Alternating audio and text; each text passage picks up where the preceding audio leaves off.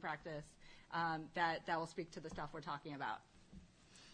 So we'll get started with uh, Leslie's survey, which was asking should history museums collect contemporary objects? And she conducted this survey last year with a group of about 250 responses from both museum professionals and the visiting public. And basically asking um, one of the main questions if you were to acquire one item and its related story to reflect our present history, what would you collect and why? And this is sort of the breakdown of the most popular respondents from the survey. Um, you can see that some of the biggest categories involve new technology and the way that technology has impacted our lives. Um, and Leslie brings out that there were about a third of the people who responded simply said technology of its many forms, but almost 15% specifically said Apple products. And so not just naming a type of technology, but a brand. So that really speaks to the influence that that particular company even has in our contemporary society. Or the sense that people have of what's going to be important, yeah. um, which is which is kind of an interesting thing to parse out. Some of the top reasons that she found that um, respondents gave for reasons to collect or not to collect. Um, some of the biggest reasons to collect that people responded with were that every object represents some portion of our history, um, and that we should be collecting these things now while they're readily available. Um, so the reasons to collect were a little bit more um, ideological and content based. But we noticed that the reasons that people gave why they would not collect were a little bit more practical um, in terms of fearing, feeling that they wouldn't have the storage space to be collecting things that are going on today, or that they didn't have the budget to be collecting things um, so actively in contemporary history. Um, and the, the response that I found interesting was so small um, was the we're not qualified to say what should be collected uh, because we don't have proper distance. That's the major uh, the major thing I hear against collecting contemporary objects uh, in general. Um, but uh, in this survey, Leslie found that, that that was not one of the major reasons. And so, wait, I messed up my own notes. So. Um, so anyway, just talking about some of the uh, examples of kinds of things that, that people in this survey discussed as uh, important uh, to collect uh, right now was this really overwhelming sense that um, that com- that computing technology has really changed the way that people live their everyday lives, and that that should be uh, that should be represented in our collections. And some people on her survey responded simply, "We should be collecting social media devices." It, that's a very broad way of saying anything that records your Facebook page, your Twitter account, your whatever kind of uh, social media feed you have out there. So, as an example, she used a tablet, but really, the the actual content we would also be thinking about preserving would be that digital footprint. Um, so, that's kind of I don't really know how we would do that, honestly. Well, there there are people that are that are collecting software, and yeah. we are um, we are not going to focus on that right now. Another major category for respondents was that we should be collecting objects of everyday life. This is an example that Leslie found from the, uh, Na- Amer- the Natural American Museum of History. And um, one of the things that she found was that people on some surveys said we should not be collecting these things that we're still using because we're still using them today sort of giving the idea that, well, if it's still in use, it's not yet important enough, or again, that idea that there's not as much distance in order for us to really understand why it's important to us. Um, but we're really arguing the case that because we use it every day, because it's such a big part of our lives, is exactly why we should be collecting it. And that gets to the question in the title of this of this presentation: um, How do we tell? How what makes something an artifact and not uh, not some, and not just a thing at a thrift store. And we find that the stories that are connected with those things um, and their resonance for visitors, and just the fact that we have collected it really changes an object. So. So for more information on Leslie's thesis, you can find her contact information here, um, and more extensive survey results as well.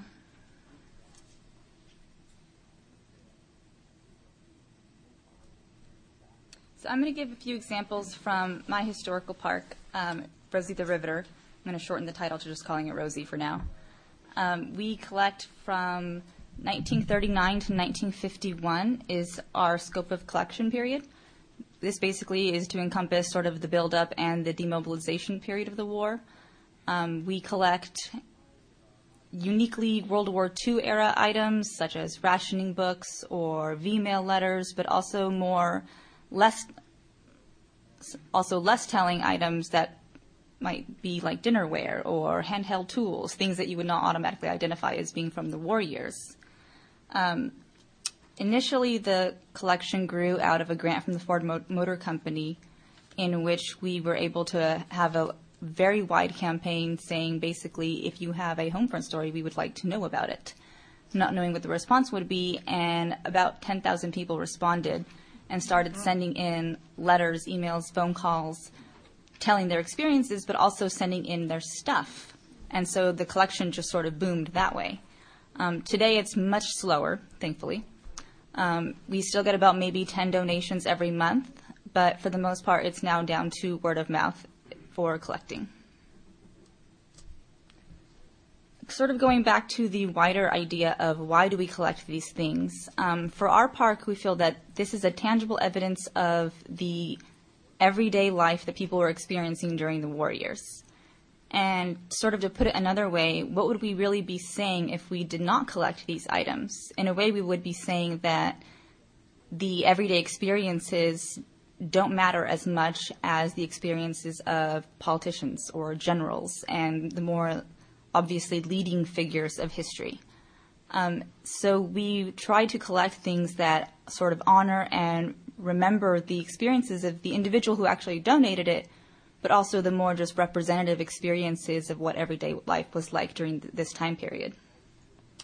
And another reason that we feel it's essential to be collecting these objects is that these sort of more mass produced commonplace items have the ability to engage visitors in a way that something that is much more rare or only valued for its aesthetic value doesn't really have the ability to. This is something that people can make a much more personal collect, uh, connection to. Something that evokes memory, not just something that they saw on TV or learned in a history book, but something that they experienced in their own lives as well. And so the information that we collect is really just as important as the object itself. We take down the basic information, of course, the provenance, if we're able to find out um, the manufacturer or the date that it was produced, um, the materials that it was made of, of course, but we also try to document as much as possible about the history or the biography of the object. Um, who owned it, what happened to it after the person purchased it, used it, did they make any modifications to it, and what memories do they associate and tie to the object that they're donating to the collection. So the value that we place on the objects in our collection is really more so in the information and in the memory behind it as much as in the memory of that person who donated it as in the object itself. And again, also the memory not just of the person who donated it, but the memories that it is able to evoke for our visitors, which I'm going to discuss in just a second. So um, the first example I wanted to share is an object from our collection that we try to exhibit quite a bit. This is the 1945 edition of Better Homes and Garden Cookbook. And the image you see is the first page of the book. It's your 1945 key to today's cooking. In a more general sense, we feel like this was an important object to collect because it gives a lot of vital information about how people were coping with wartime rationing. You know, how did it modify the way that they were cooking, the types of foods that they were using, what was available to them at the time. But also, um, we have the story behind the woman who owned this book. Um, Elizabeth Helper was a chemistry high school teacher the, during the war years in the San Francisco Bay Area, but she had always dreamed of being a scientist. As a woman, she felt that her best option was to go into teaching. But during the war, she had the opportunity to get involved in chemical testing with Standard Oil, which we, of course, we now know as Chevron. And so, in a way, this sort of fulfilled her dream to step above the role that she thought she would be limited to and become the scientist she'd always dreamed of. Um, but one thing that I always found really interesting is that the object she cho- chose to donate was not something related to her work experience, but it was a cookbook that aided her in feeding her family. And so that sort of adds a much richer layer to the story we can tell with just a cookbook. Um, and we've also learned that almost anything related to food evokes very strong memories from our visitors. know, there's such a strong culture, no matter what your background is, of sharing recipes, family time around the dinner table, and so anytime this object is on display, there's a lot of spontaneous memory sharing among our visitors and with our staff, and that really speaks to the strength of this collection in being able to draw that out from visitors and make that personal collection. This is an example of um, something that we probably are spending more money on cleaning than what it is actually worth in a monetary sense. um, it's an aluminum hair clip, a plastic comb, and some hair cutting scissors. Very basic, standard. We don't even have the information for what company may have made these things, um, except for the scissors. Um, but these were made, or these were owned by a woman who owned a beauty salon that she ran out of her living room during the war years and she stayed open until 1 a.m. because there was a local defense factory that you know there were women who were getting off of work around 11 p.m. They would come over, get cleaned up at her house, and then she would do their hair so they could go dancing to the 24-hour dance halls and theaters. Um, so that tells a very interesting story, not just about her personal experiences, but it speaks to the enormous defense industry that sprang up during the war years. Um, the 24-hour, around-the-clock, not just factories, but um, you know, the dance halls, the theaters. And there's also a very personal story in that when her daughter donated these materials, she says one of her fondest memories as a child was sneaking out of bed and creeping into the living room and watching her mother um, transform these women from these factory workers into uh, these dolled up, ready to go dancing ladies. And so my last example is of this welding mask that was owned by a man named Tom Oishi. He was a second generation American. His father was an immigrant from Japan, and his family owned a cut flower nursery business in Richmond. And um, this is his welding mask. He was a shipyard worker in the Kaiser shipyards. There were about 90,000 employees at its height. Most of them were welders, so definitely a very commonplace item, something that we have in our collection multiple times over. Um, it's rusting, the leather is deteriorating around the neck guard, but this is one of our most valuable pieces, in my opinion, because this is a story of a man who was let go from his job because he was of Japanese descent and his family was sent to an internment camp. And um, and yet, one of the, his most enduring sentiments from the war years was a quote that he had uh, that he gave during an oral history interview, and he said, um, speaking of his father's opinions and his own, he said, My father thought this was the best place in the world to live, and it is. And he was speaking about his hometown and about the United States in general. Um, so that was his enduring sentiment, and that's the story that we're able to tell um, of that incredible injustice and yet that deep patriotism that he felt through this mask. Of course, that takes a lot more time to be able to document and record these memories um, behind these objects. And so when we're talking about sort of capturing the biography of an object, um, we sort of have to go at this in multiple ways. One of the things that we've been able to do is partner with the Regional Oral History Office at UC Berkeley. And they are able to provide extensive oral history interviews that are video recorded, several hours long, fully transcribed, and online. But of course, that is an endeavor that is capturing a fraction of the stories that we're able to collect. So we have a much more informal process where we encourage people to write down their own stories as much as possible, sit down with a family member. We give them a very quick worksheet um, to say, you know, here are some great topics we would like to hear from you, but whatever you'd like to share with us, we are more than willing to um, record and document in our collection. And so in that way, we're trying to um, capture as much as we can before this generation passes.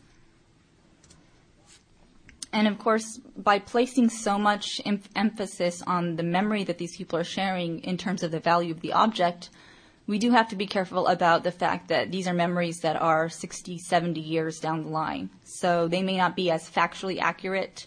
There's certainly going to be bias, uh, um, being that it's the person's own story they're trying to tell. Um, but we try to remember that the emphasis is on that this is what they chose to remember. This is how they impacted their life because this is how they viewed it this many years down the line. Um, and so, because this is is such a personal collection, um, we also try to um, let people know as much as possible what's happening to their stuff after it comes into our hands. We let our visitor, our donors know anytime something is on display. We send a letter to the family. Um, as much as possible, we try to um, make copies for people who say donate photographs but still want to keep something in the family. This is definitely a stretch on limited resources, but because this is something that is so um, deeply personal and touching to so many individuals and their family members, at this point we still feel like it's certainly worth the effort um, as long as we're able to while this generation is still with us. And of course, we feel like it adds a much richer layer of history to the objects that we're able to exhibit, and we're trying to capture that as much as possible while we can. So I'm going to turn it over to Suzanne. Uh, should we switch seats? Yes.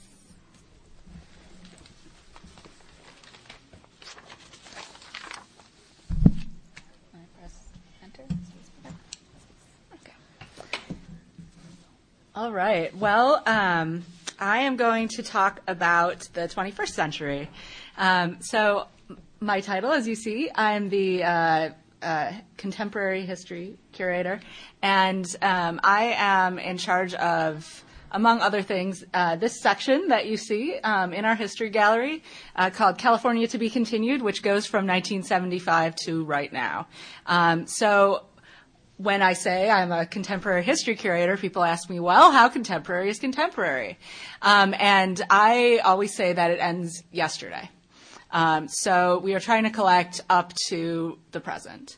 Um, so I am going to talk about uh, why and how we should collect and exhibit the very recent past. Um, so I'm going to mostly talk about a collaborative project that we do about collecting and exhibiting the recent past, um, and a little bit about field collecting of contemporary objects, and then end with some general guidelines. Um, so uh, just to start off with, the Oakland Museum of California is a museum of California's art, history, and natural science. So we're a multidisciplinary, interdisciplinary, transdisciplinary uh, institution focused on California um, that was formed um, in the late 60s as a merger of three municipal museums. And when it was formed in 1969, there was a real emphasis on being the people's museum um, and really reflecting the um, the community um, of Oakland um, and of the entire state of California. Um, so really being a place that um, that's a community space and that in our collecting and exhibiting practice uh, includes the community. Um, so I feel like our contemporary collecting practices are really an extension of being the People's Museum. Um, one of our major interests is to um, is that visitors will see themselves represented in the museum, um, and visitors will feel like it's their place. Um, so that's that's one of the reasons we do this. Um, we also want to collect artifacts that have emotional resonance for contemporary visitors that that are part of their own lived experience um, that they recognize that um, that can help draw them further into some of those stories we have to tell. Um, we also want to communicate to visitors that their personal stories are an important part of history, um, and that um, what they're doing right now is history um, and is worthy of being in a museum, is valuable uh, enough to be in a museum. Um, a couple more prosaic uh, reasons that we collect the history of right now is to capture the rich documentation you can acquire for contemporary artifacts. Um, that you can um, that if you're getting something that was that was uh, acquired by the donor just just a few months ago or just a few years ago, often you will have a lot of supporting material in terms of receipts, in terms of boxes, in terms of um, sort of auxiliary material and in terms of stories. Um, like Veronica, we're really interested in in getting visitor stories, donor stories about how they used these artifacts and what they meant to them.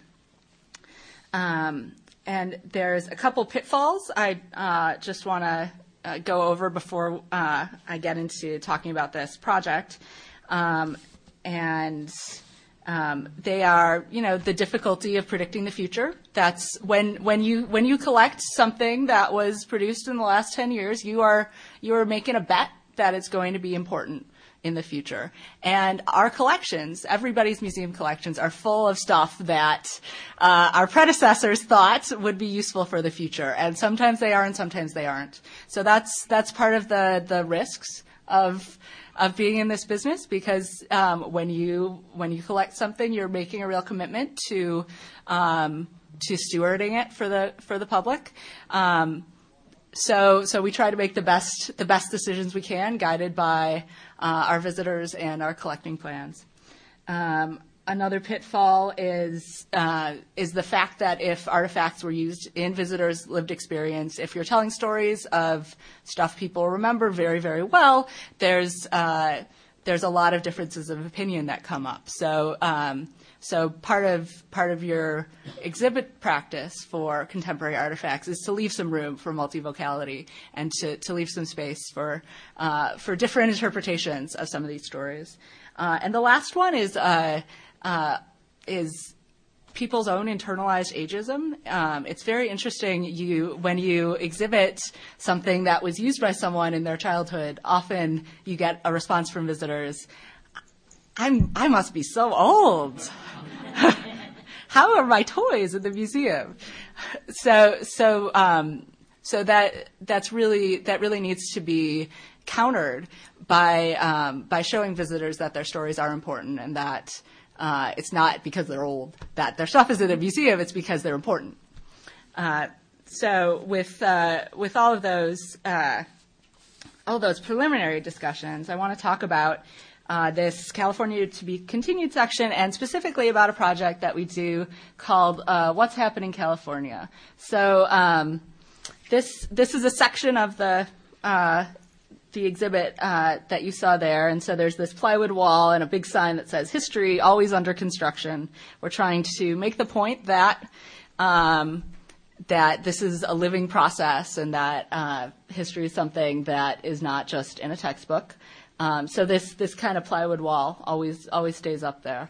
Um, we um, so we were lucky enough to get a grant from the IMLS to uh, do a project called What's Happening in California, and it is a uh, collaborative project with California State University schools. Um, where we work with a class of students to uh, talk about, uh, to do an exhibit with them about contemporary issues in their community. Um, and we have done three right now, and I'm working on the fourth. Um, and these have been a really great way to uh, both collect and exhibit contemporary artifacts. And since this is a collaborative process, the students are the ones who choose what the show is about and who really help identify artifacts uh, for us for us to collect around it. Um, the uh, the first show we did was with uh, CSU East Bay in Hayward, um, and it was a panel show about uh, cultures, uh, uh kind of uh, cultures connecting in Hayward. Um, and then we got this grant and we're able to do kind of larger exhibits. So this first exhibit I'm going to show you, uh, we did with Sacramento State. It's called What's Happening Sacramento.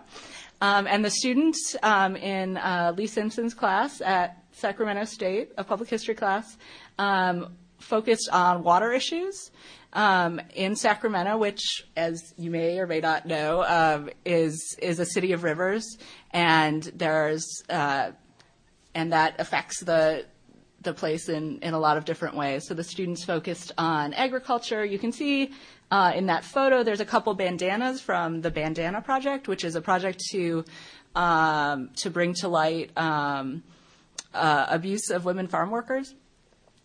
Um, there's uh, there's a section about recreation on the rivers. So these things, which we built a whole case for, are frogging poles. that were used to catch frogs in the um, in West Sacramento in the 60s and 70s. Uh, so we are delighted to get these in. They, um, I'm not sure if you can tell from there, but they are made of just a piece of bamboo with a, a, a frogging fork uh, attached to it. So there's a nice kind of DIY component to that. Um, but but things that that these students thought were important about Sacramento and the story of the rivers there. Um, and we also had the station in the middle to talk about um, to allow visitors to talk back uh, about uh, some stories they might they might not know um, that that they thought uh, would be important to exhibit. Um, so this was a way f- to identify some issues that were important to uh, to contemporary people. Uh, the students did uh, oral history interviews of people in their community who uh, who then uh, suggested some artifacts to collect as part of this. So some of the things we collected were uh, a flood readiness kit for a section of Sacramento that always floods, Natomas. Um, we also uh, collected those frogging poles and a number of a number of other artifacts related to that. So the next project I'm going to talk about is uh, was a collaboration with uh, Cal State Fullerton, which is in Orange County, and the project um, that the students did was about the recession in Orange County, the 2008 recession, the one that that's uh, that's uh, still happening. so, um, so this is this is as as uh, contemporary as you could possibly get, um, and the students thought that this was a really important uh, story to tell, especially since uh, Orange County is seen as such a kind of homogeneously affluent place.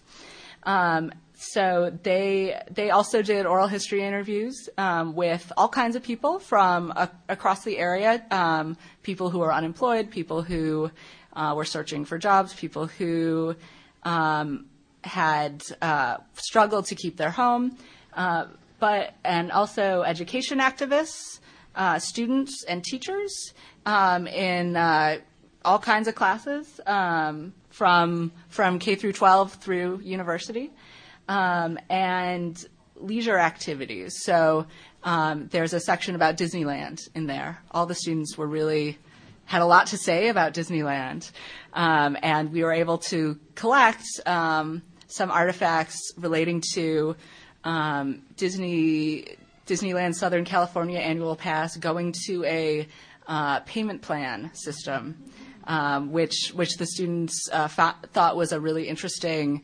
um, interesting way to think about uh, money and and Disney. And um, the the uh, person that was interviewed um, for the Disney portion of the project said, you know, this is a case where you have to pay more for happiness. so we put we put that quote on the wall. Uh, um, the the the guy you see um, on the wall, the big puppet, is a puppet of uh, Charles Reed, who's the former uh, chancellor of the CSU system, and that yeah, so that that puppet was used in a protest against rising tuition costs and rising rising administrator pay, um, and um, the students found really amazing stuff to to talk about uh, in in this show. Uh, what else do I have? Housing. Um, we have we had a lot of great paper material that the students found for us and had and um, that we thought was really emotionally resonant, but we wanted to um, to give a framework for people to think about. So uh, that door has a has a foreclosure notice on it uh, that that a student helped us find and collect, um, and in that mailbox are um, letters noting, um, unemployment extensions and a collection of hardship letters that were written to banks uh, asking for mortgage adjustments. Um, so we we we collected paper material, which is something that you usually which is easy to find for contemporary issues, uh, but had to find a compelling way to display them instead of just just sticking them up in a case. Um, so we, we printed some letters on Tyvek and let visitors flip through them themselves. And we thought that was a useful way to do it. Um, and the students, as part of the uh, as part of the grant, we were able to get the students to come up and uh, be part of, of the opening. That's one of the students listening to some of the oral histories. Um, we also have another talkback station, um, and it has two questions. One is, how has the recession affected you? Um, and that's on the left. And we and we've had amazing visitor comments to that. It really has resonated with visitors, um, just pouring out people just pouring out their hearts on these comment cards. And then on the facing wall, um, the question is, uh, what should the museum collect to uh, to help uh, tell the story of the recession? And the visitors also have great ideas about that, from house keys to foreclosure signs. Uh, there's actually a, for, a, foreclosure sign, and um, there's a an avoid short sale sign that's in the show that, that we have collected as well. Um, but they had some some great ideas for, for other other ways that we might reflect this this story in in the exhibit. And there's the students. Uh, they came up. I wanted to wanted to feature them as well. All right. Um, so that is that is how uh, this project has been going. It's been a way for us to meet people all over the state and collect um, contemporary artifacts from all over the state. So I wanted to also just briefly talk about field collecting um, because I think that's another really important part of contemporary collecting is is uh, following your nose and finding out when something interesting is happening and going to collect stuff about it. Uh, so, for instance, um, a few months ago, um, there was a Supreme Court case uh, that was um, about the Defense of Marriage Act that was uh, uh celebrated very strongly um, in the Bay Area. Um, so, so me and and various deputized uh, members of the museum community uh, went out to San Francisco to various parties. Um, and uh, and collected things. One one exciting thing that uh, a colleague of mine collected was a sign on a parking meter on Castro Street saying, uh, you know, parking is closed. There's going to be marriage equality uh, parties. So um, so some some some real things that you can't get unless you're at the scene and and are just going and seeing what's happening and finding uh, finding what might be important. And it's useful to just go out and come back with a handful of stuff and um, and sort through it later and figure out what what to collect about it later. Uh, one other um, another field collecting story I wanted to share is related to Occupy Oakland. Um, you may or may not know Oakland had a, a very uh, very active Occupy movement in um, in what they called Oscar Grant Plaza, which is uh, kind of the plaza outside City Hall. And um, this was the arts and crafts tent. And um, and an artist, uh, Miguel Arzabe, went every day to occupy and painted signs. Um, and he um, and that banner that says "Occupy Space" that's on the side of the uh, side of the tent uh, is now in our collections. Um, so just really trying to reflect what's been happening in the city and the state right now and uh, so that people can see uh, their own experiences driving driving down 14th Street and, and seeing this banner up for six months, um, and and have that in the museum and be able to have a space to kind of stand back and reflect on their experiences there.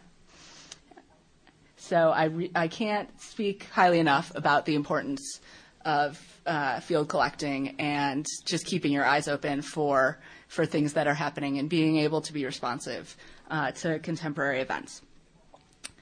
I wanted to end with a few guidelines for contemporary collecting uh, based on my own experience. Um, one is to have a collecting plan. Um, and I can't stress that enough. And to have an up-to-date collecting plan that allows you to uh, to be flexible about uh, um, about what you do, but to make sure that you're strategic. So I may go out and collect a ton of flyers related to a protest, but I'm not going to acquisition all of them. So, um, so, so let yourself be guided by a plan that's that you have wide consensus for in your museum. And if you write in contemporary protest culture and the kinds of things you want to collect into your collecting plan, um, then you have something to fall back on when people are when people ask you why should you why should I collect this? What's important about it? Well, we we've said this is our policy. Um, collect for context. So this is this is exactly what uh, what Veronica's also been talking about, but that we really need to have the stories behind things, um, and I really like having uh, kind of a galaxy of other supporting materials around things that you collect. For instance, if you collect a cell phone, maybe you want to collect cases, you want to collect a bill, you want to collect um, uh, a charging cord, or any anything else that can give a sense of where um, where the object is in a network of of other cultural objects. Um, especially for technology, it's really important to have context around it uh, because uh, our our contemporary computing technology is really super networked, um, and it's very hard to exhibit networks. Um, so the more accessories you can get that that kind of push you there, the better. Uh, collect for change, not milestones. This is another kind of technology collecting uh, guideline is that if you want to if you want to collect the first X um, of everything, you are not going to have enough space. So uh, it's um, and do you really want an encyclopedic collection of uh, you know uh, of every of every netbook? Maybe not. I'm, so, um, but uh, so we, I like to think about it as collecting for change. So kind of something major new that happens, not not in terms of a product schedule, but in terms of the way that that uh, people use uh, use things. I can talk more about that later if you like. Ask visitors what's important. Um, as a visitor-centered museum, we are always asking visitors what uh, what's important in their lives, what what they think is important in the past, um, and trying to get a visitor perspective into um, our exhibits. Um, the What's Happening in California project, um, by collaborating with students and community members across the state, that really um, helps connect us to a, wa- a, wider group of people and and get different perspectives on what might be important that's happening right now.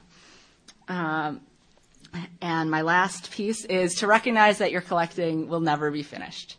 Uh, because if you're collecting what's happening right now, what's happening right now keeps going and history keeps happening. Uh, so I encourage you to, to keep doing that. So thank you. So um, if there's any comment or question that we'd like to welcome anyone to say anything? Sure. Um, when you're talking about field collecting, I guess my one question is how do you approach something that's more of a disaster than a celebration? Because obviously you don't want to, after an earthquake, go out and be like, well, we want to preserve this and get into it. I mean, how do you do that? Do you wait after the fact for that? Um, well, sometimes you go down and you and you say, "Can I have your gloves?" You know, I mean, you you you, you might wait a couple days, sure. yeah.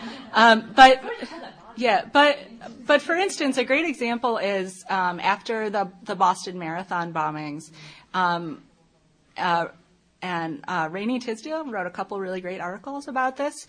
But there were all these all these kind of ad hoc memorials set up. Uh, around the city, and a plan was developed among a number of, of local institutions to collect some of those artifacts, and and that that happened slowly enough. It, it happened it happened slowly but really fast for museums.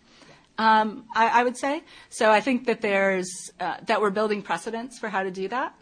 Um, and one example that uh, that Leslie talked about in the survey was uh, was American history collecting 9/11 stuff, um, which is a really you know a really emotionally fraught, fraught kind of collecting process. And of course the uh, the 9/11 Museum and, and, the work that they do. So there's um, you need to be sensitive. Certainly, it's a fine. It's a fine.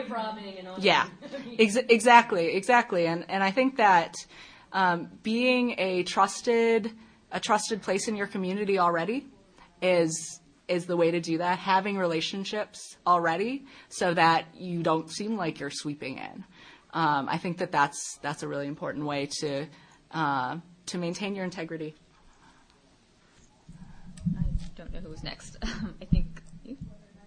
So how in all of your policies and plans are you uh, addressing the needs of the accessioning down the road? Are you giving the curator of the future the opportunity to allow some of these objects to go? Because in some respects, we have to kind of predict what will be important to the next generation. And with so many storage facilities being at or beyond capacity, how do you sort of give leeway to the next generation to deal with this stuff, so to speak?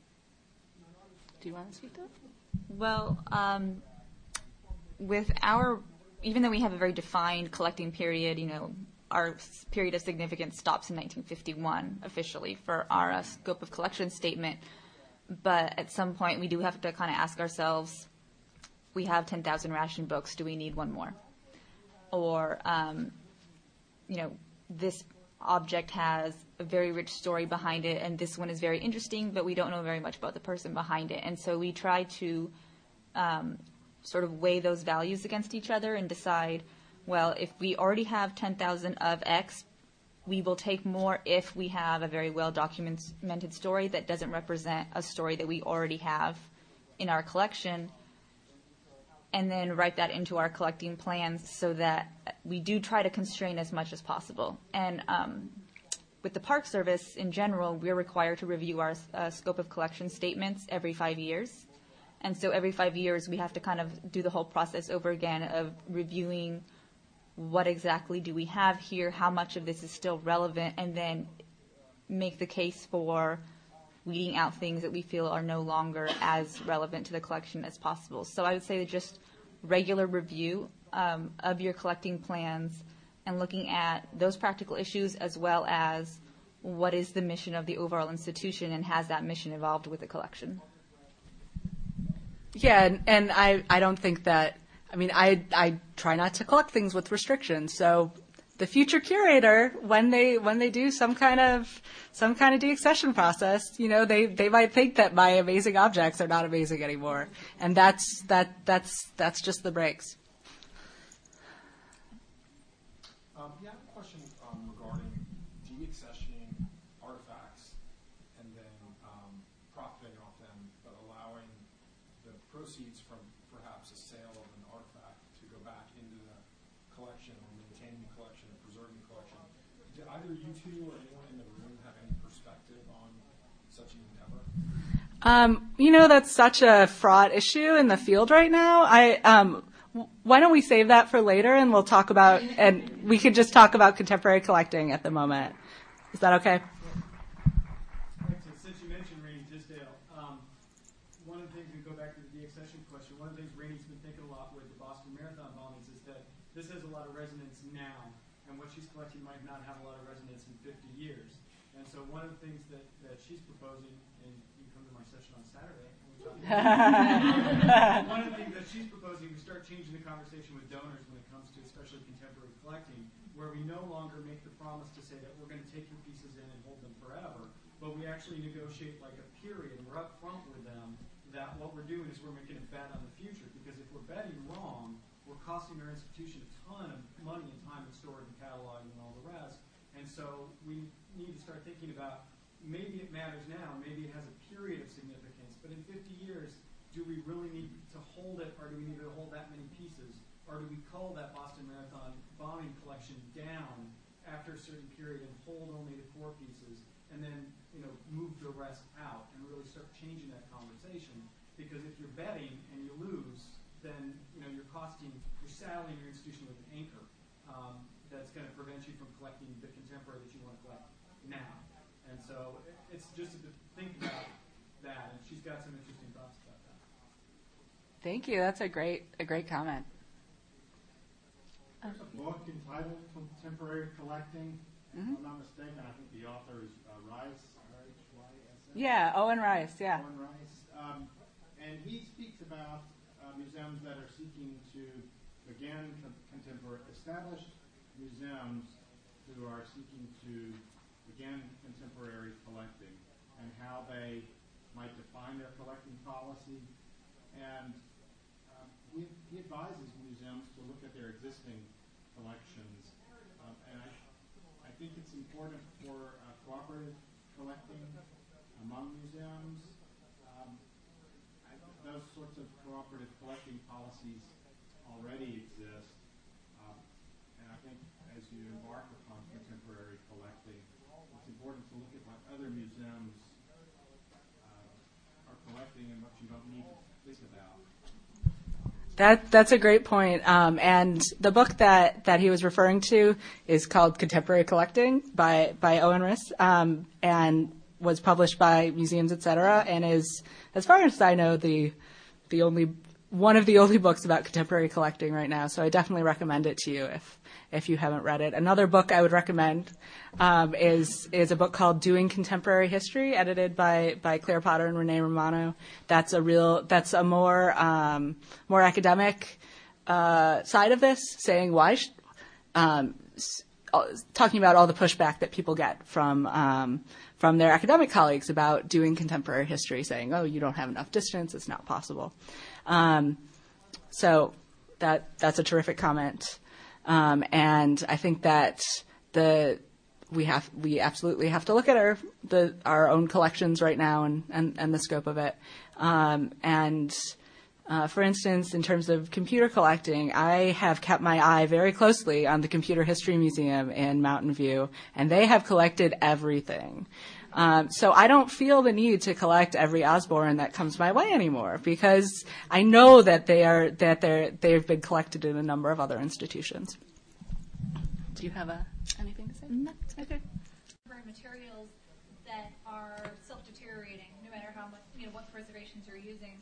Um, that, you know, something that you're collecting, but you know it's not going to last, you know, for all that long. Um, and you know how that changes things as far as, you know, permanent collection and know that it's going to, you know, expire in 15 years, that it's, you know, going to fall apart, or how to handle all of that. Um, I, the quick, quickest example that comes to my mind is whether or not to still be collecting newspapers, because that is something that no matter what we do to it, in a few years you're going to open that folder and it's going to be dust. Um, and so the one thing that we try to do is just document as much as possible, whether that's making a digital copy, um, printing out as many hard copies, um, and documenting the information that that object um, contains as much as possible. And then at some point, yes, you just kind of have to stand back and say that's that's not going to last. Um, and then that's also kind of where we weigh things against more practical realities, such as if we know it's not going to last, do we have the space and the resources to take care of it for the 10 years that it will be with us? Um, and so just documenting as much and as closely as possible to capture the information while we still have it, regardless of whether we're able to keep it or not. Um, in the back. Um, you talked about collecting protest material, and I think everyone here would probably agree that we live in a very politically polarized uh, period uh, in our nation's history. Um, can you talk a bit more about the challenges that you faced with collecting protest material since it represents one side of a political issue? And as historians, I think we were interested in preserving all opinions concerning uh, a political issue, not to mention the fact that our institutions may be pressured to do mm-hmm. just that. Sure, absolutely. Um, so, uh, a great example um, of, of collecting various sides of an issue. Uh, we have a section in in this uh, contemporary California history uh, section of our gallery about uh, the border, um, and we talk about maquiladoras and we talk about um, uh, people crossing in various ways. Um, and we also collected some material from the Minutemen, um, the the organization that uh, kind of uh, patrols the border, um, and we have various various signs and uh, T-shirts and and other other material related to that. So um, so while I could I could uh, be collecting signs from every protest in Berkeley.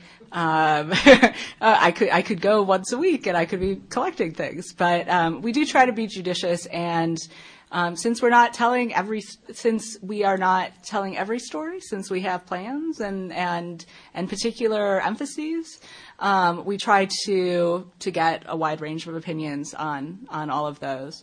Um, and we have a we have a, a talkback board right right next to this border section, and it, it and it is the most active. Uh, active talkback section we have there's there's always really really complicated arguments happening in there um, so um, so we feel like it's useful to have um, a couple different kinds of of materials uh, from from different political perspectives around there.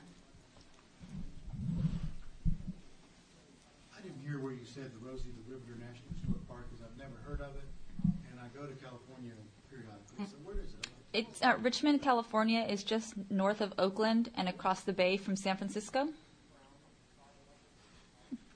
do you want to talk about how it was It's- recently started and all that Um, yeah, it actually started because a group of local citizens wanted to erect a memorial statue in a city park dedicated to the women who worked in the shipyards. Um, Richmond had the largest shipyard complex in the Bay Area during the war. And um, through that single effort to get a statue established in a city park, um, the Park Service got involved when it was realized that there were multiple historic structures that had basically gone unchanged since the war years.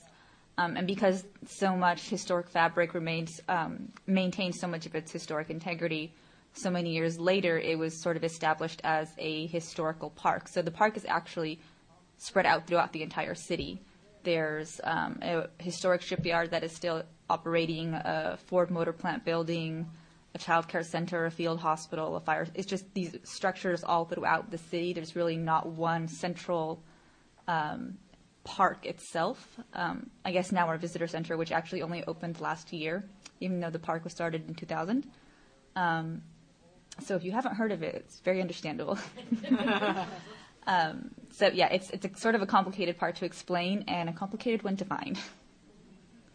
yes. Can you give any perspective on um, a, a, a potential realignment of collections when you have two institutions maybe either close together or you know, geographically situated where you know one institution may support a particular interest while others don't? And, and can you talk a little bit or share some perspective on collections realignment? Um, if, if you're swapping out artifacts or sharing things between institutions and, and Yeah, sounds like Oakland. perspective on that? Yeah.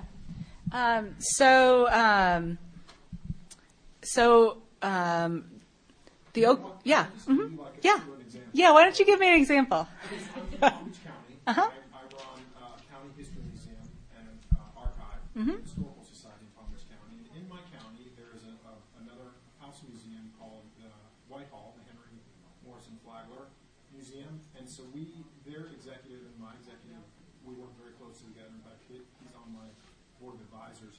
He covets some things that we have in our collection that relate to his institution. Oh. And um, I'm sort of faced with the challenge of the potential of a collections realignment, and I'm struggling with sort of the academic side, not being an academically trained historian, sort of how that, you know, how, how I might resolve that particular issue. I mean, I have a collections committee, I, I run things through my board, but does anyone else in the room have any perspective on collections realignment? That reminds me sort of of a situation that we have in Richmond. There's the park, which is specifically looking at Richmond during the war years, but actually the nation as a whole during the war years. And there is the Richmond Museum of History, which is a local city institution that is looking at Richmond from the founding of the city to the present day. So there's a lot of overlap between our collection and theirs, and um, there's a lot of instances where we get a copy of their newsletter, and they have some things that we know we were looking at, or that we definitely feel is more in line with our collection, and vice versa. We have things related to the city that they wish they had. Um, they actually recently just got a new staff, and so we sort of reached out to them to sort of say, we have these very overlapping collecting policies. How can we work together to further both of our causes? Um, if you're doing an exhibit on X and we can do an exhibit on X point two, um, and sort of like cross promote each other and um, establish much more of a partnership rather than a competition amongst the two institutions. That's, um, I think, is, you're never really going to be able to get away from having someone else out there wanting some of the same stuff as you have, I guess. Well, we had a comment earlier about uh, cooperative collecting and and and making um, and kind of setting out from from the beginning, talking about what is my scope and what is your scope. And it it seems like you have a kind of trickier interpersonal uh, question, um, and. um, so, so I'm not sure exactly what advice to give you. Maybe uh, people in the audience have an idea. Someone in the back here. Carl Knoll from Historic New England. I just comment on the collection side of that. Um, our organization has the largest collections of New England fine arts and decorative arts of any institution in the country. And many of those things came from other places that are now house museums, for example, throughout the region. And over the last number of years, particularly the last decade, we've placed many of the items that related more closely to those institutions back in those institutions, first on loan, and then in the last few years, we've looked at that and if they've been well taken care of and public is getting access, we've actually turned them over because they made more sense being there. Um, although they wouldn't have existed if we hadn't saved them when we did. Yeah. So I, I think it's Mhm. really wonderful. Huh. Interesting, did you, did you give them like a temporary period, almost a trial period? Yeah, of they're on, evaluation? they're on loan first. I see. You know, sometimes as much as a decade. Uh, and then we decided that, you know, there's no reason to take it back and it should be theirs to take care of. Um, I know we had some more questions. Um, go ahead. I had a question going back to field collecting. Um, I'm interested in kind of the after, when you get everything back, and you talked about going through your culling process. Um, I guess, can you talk a little bit about that process? And then, um, I'm also interested in what happens to the items you decide you don't want a accession? Um, Where do they find a home or don't find a home? I mean, they often don't find a home. They, yeah. I mean, they they were ephemeral in the first place. Um, so um, one of the one of the things about doing field collecting is then you bring it back and you have your whole museum and your collections committee and everyone else who who has an opinion about collections. Um, so so it's an opportunity to uh, take them back to your institution and think about what. Uh, what what your strategy is about collecting and what stories you really want to highlight. And maybe you maybe this maybe I'm interested in something and the rest of my museum thinks that it's total nonsense and not worth collecting. You know me you know so there's there's definite possibilities that uh, um, that field collected items uh, do not do not get acquired.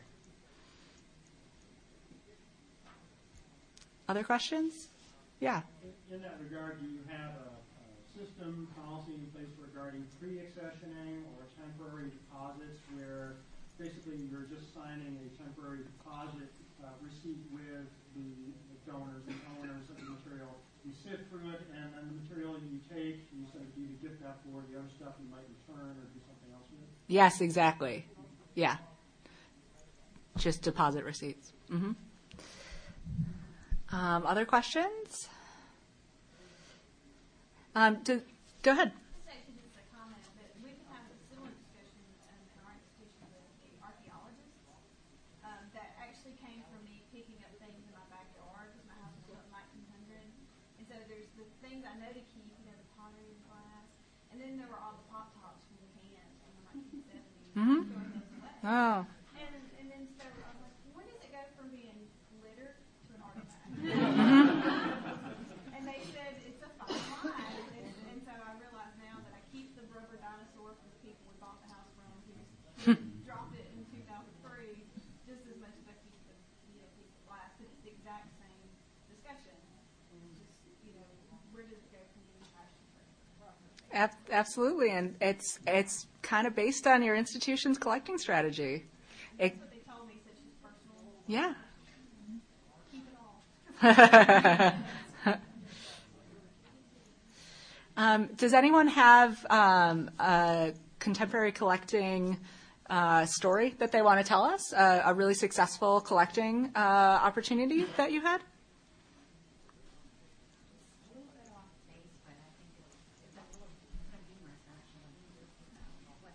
too long ago, I looked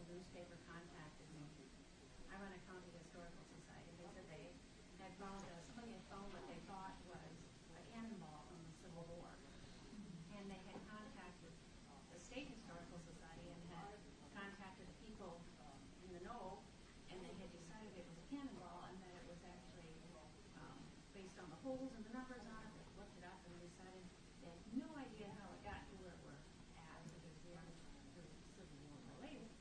But they decided they'd better blow it up. They they took it out with a bomb squad and blew up, turned out to be a shot put. Oh.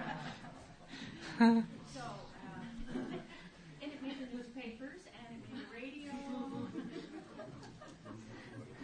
Wow, yeah. Watch out for unexploded shot puts. Meanwhile, in Georgia, we use those as doorstop. Uh, uh, We looked at one like that about three months ago and figured out it was a shot put before we called the bomb squad. Any other stories to share? Uh, well, we have a little more time, but um, so we'll just uh, hang out here and feel free to chat with us.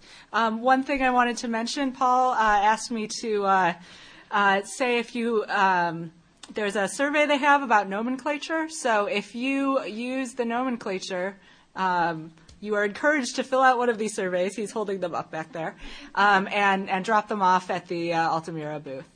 Um, so thanks again for coming to our session. We're delighted to hear from you. Thank you.